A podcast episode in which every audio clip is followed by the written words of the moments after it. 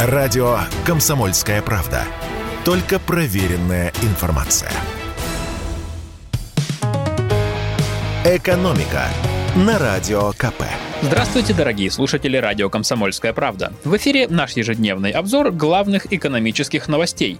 И поговорим мы сегодня об инфляции. У нас же экономические новости, правильно? Цены в России продолжают расти, но уже не так быстро. Собственно, именно об этом на днях говорил глава Минэкономразвития Антон Решетников. На заседании правительства он напомнил, что в начале марта цены повышались на 2 с лишним процента в неделю, а за неделю со 2 по 8 апреля цены выросли на 66%. 2,5%. И министр спрогнозировал, что инфляция будет снижаться и дальше. Как в воду глядел. В среду вечером Росстат опубликовал данные об инфляции с 9 по 15 апреля. По подсчетам ведомства, цены за этот период выросли на 0,2%. Если брать с начала года, то товары и услуги в России подорожали на 11%, а за год, по данным на 15 апреля, цены выросли на 17,5%. Из хороших новостей продолжили дешеветь помидоры и бананы. Цена томатов снизилась снизилась на 5,5%, бананы стали дешевле на 2 с лишним процента. Прекратился безумный рост цен на овощи так называемого борщевого набора. Напомним, если за предыдущую неделю свекла подорожала на 7,5%, то за период с 9 по 15 апреля на 2,8%. Это, конечно, тоже не весело, но хотя бы темпы снизились. Также почти не изменилась цена морковки, а капуста даже подешевела на 4%, чего с ней давно не случалось. Даже сахар потерял в цене. Правда, совсем чуть-чуть.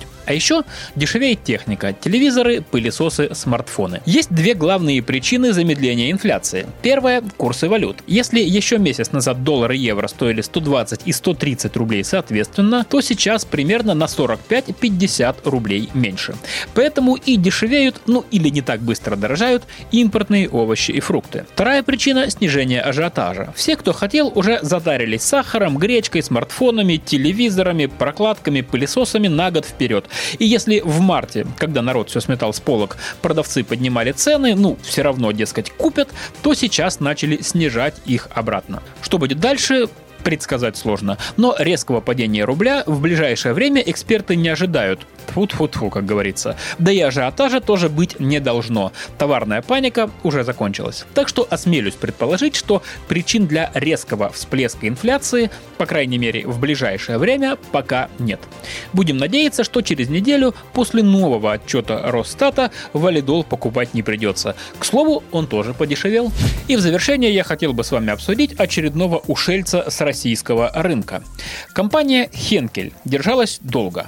Еще в начале апреля немецкий производитель бытовой химии заявлял, что остается на российском рынке, но в итоге Хенкель все же отклеился. Компания сообщила, что покидает нашу страну. Многие восприняли эту новость без э, каких-то особых эмоций. Ну, ушел какой-то Хенкель, все же не Макдональдс и не Икея. Но в том-то и дело, что Хенкель не какой-то.